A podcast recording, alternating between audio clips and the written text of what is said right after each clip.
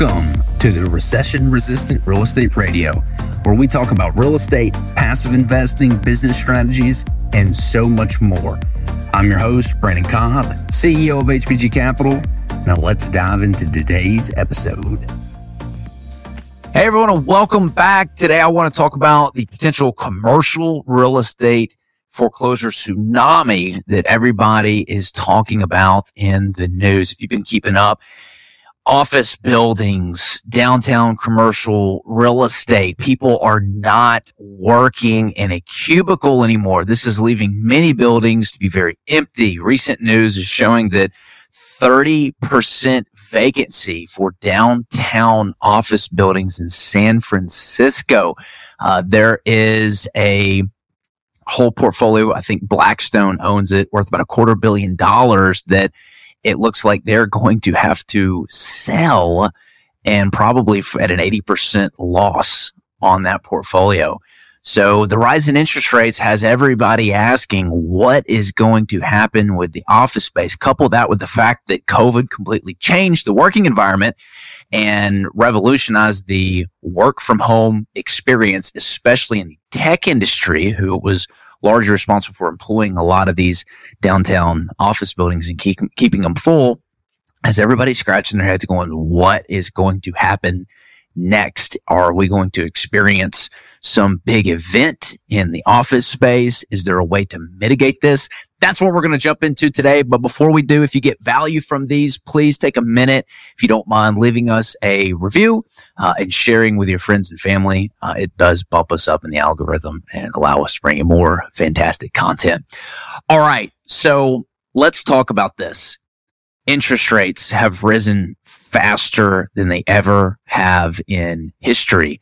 And it's causing uh, banks to collapse who've invested in bonds that have not reached maturity and did not have the liquidity to uh, basically supply depositors and the government had to step in. We saw this with uh, SVB Bank. Uh, we saw uh, you know, Deutsche Bank uh, getting in trouble as well. So everybody is wondering what is going to happen. How is this scenario going to play out? So uh, let's have some fun with this. It is true. There are probably around, depending on which statistics you look at, between a trillion and a trillion and a half dollars of commercial real estate that is going to come due here this year, 2024 and 2025. And none of this real estate basically pencils with the current interest rate environment. In other words, they bought these not expecting the interest rates to go up. If they were to try to refinance out into a new loan or sell at current values to another buyer, there would be no net operating income to service the debt. In other words, the debt would not get paid on the income from the rents of these buildings, which basically means they're not lendable. In other words, everybody's thinking these office buildings are going to be going back to the lender.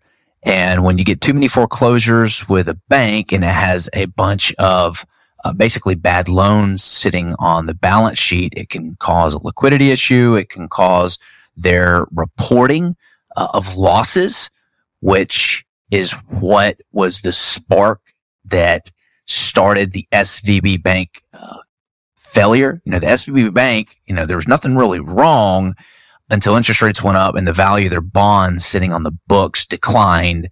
That decline showed a huge loss for the quarter and that spooked depositors to start pulling out their funds and the billions and basically there was a bank run. That's that's how they failed. Had depositors not pulled their money out and just kept it in there and SVB Bank held these bonds to uh, maturity, then everything would have basically been fine. But they were forced to liquidate these bonds at a loss based on current market value due to the needs to fulfill depositors' obligation. That's how that whole thing uh, unfolded. So everyone's asking, is this going to lead to a domino effect in the banking industry as these banks who have a lot of exposure to commercial real estate start to take back all of these properties and show losses on the books. Well, it is true that there's a lot of real estate coming due and they're not going to be able to refinance. Uh, I don't think they're going to be able to sell either.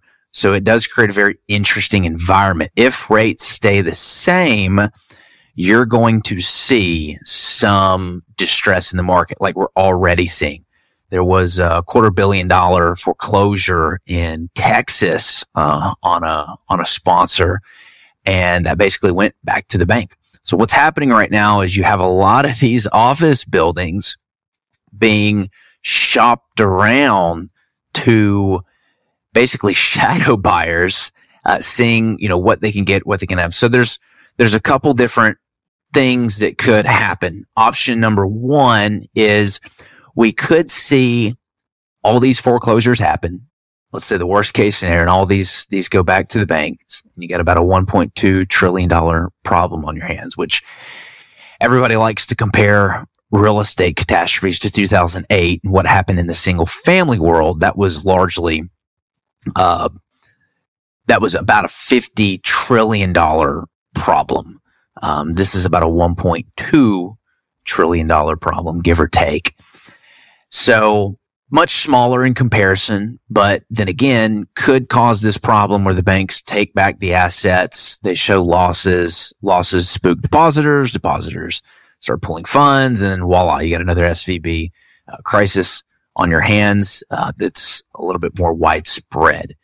But luckily, the government did do a really good job of mitigating the SVB bank failure issues by securing depositors and insuring them and, and, covering it. So all depositors were, were made whole on that. That gives depositors a lot of faith to not go run and pull deposits immediately upon seeing the losses on the bank's balance sheet that would result as a um, uh, as a, it would result as a response to you know, foreclosing and taking back uh, a lot of these uh, commercial real estate products.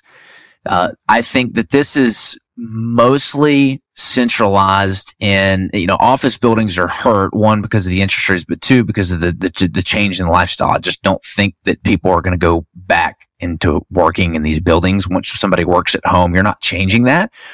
So that's going to be very stressful. It's going to cause a lot of distress in the office environment. Now, one of the potential remedies of this that is, has been wildly popular in the past with old hotels and, you know, older office buildings is basically to renovate them and convert them into condos. So you could see a value add play here, especially in very high price per square foot markets like, you know, San Francisco, uh, you know, San Diego, uh, you know, New York. New York is the office space capital of the, of the United States. Uh, so that is an option that you could see, um, potentially happen. And, you know, depending on those, those prices, that would alleviate a lot of the downward pressure on the prices of these uh, these office buildings by converting them over uh, into higher end condos. So that's one scenario that could play out.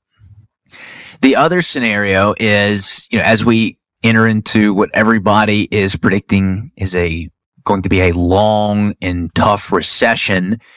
Historically, the Fed has always lowered rates during economic recessions. They play a very, they try to play a very balanced game in, in keeping things from getting too hot and keeping things from getting too cold. Things have been really hot for a while.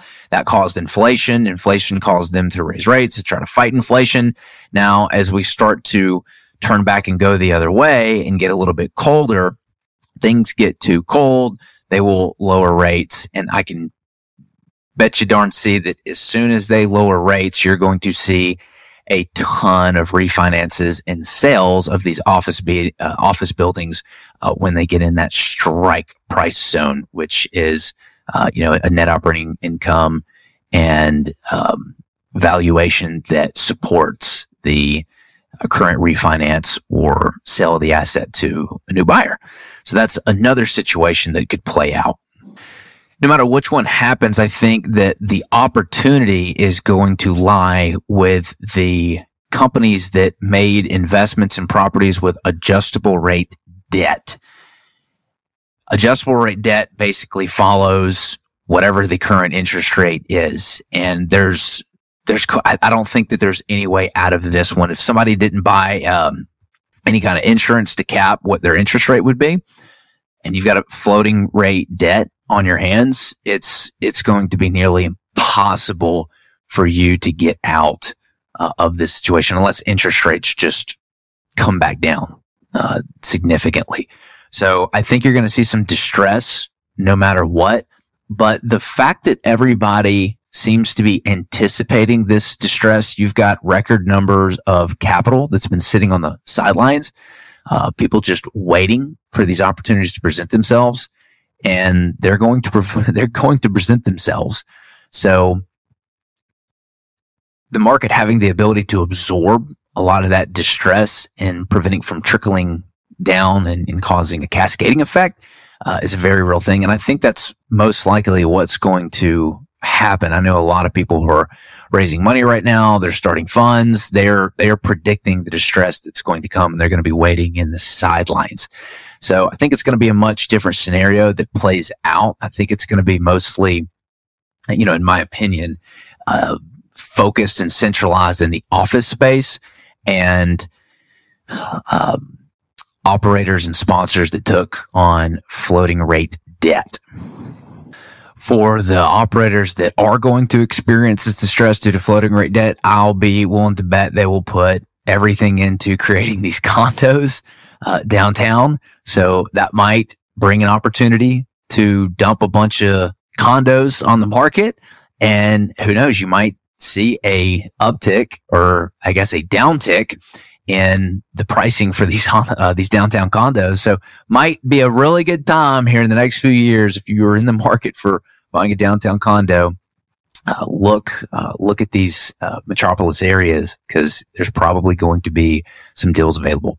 That's it for today. If you've been interested in learning more about receiving passive income uh, from real assets, uh, designed to help you build your legacy and impact those close to you. Visit our website, hbgcapital.net. There's a ton of free resources out there. We've got our free ebook, Recession Resistant Real Estate, and 100 questions passive investors should be asking. Go to the website, grab those free tools. If you're interested in scheduling a call and getting to know us better, um, you can do that straight from the website. Just access the Calendly link. We'll see you next time.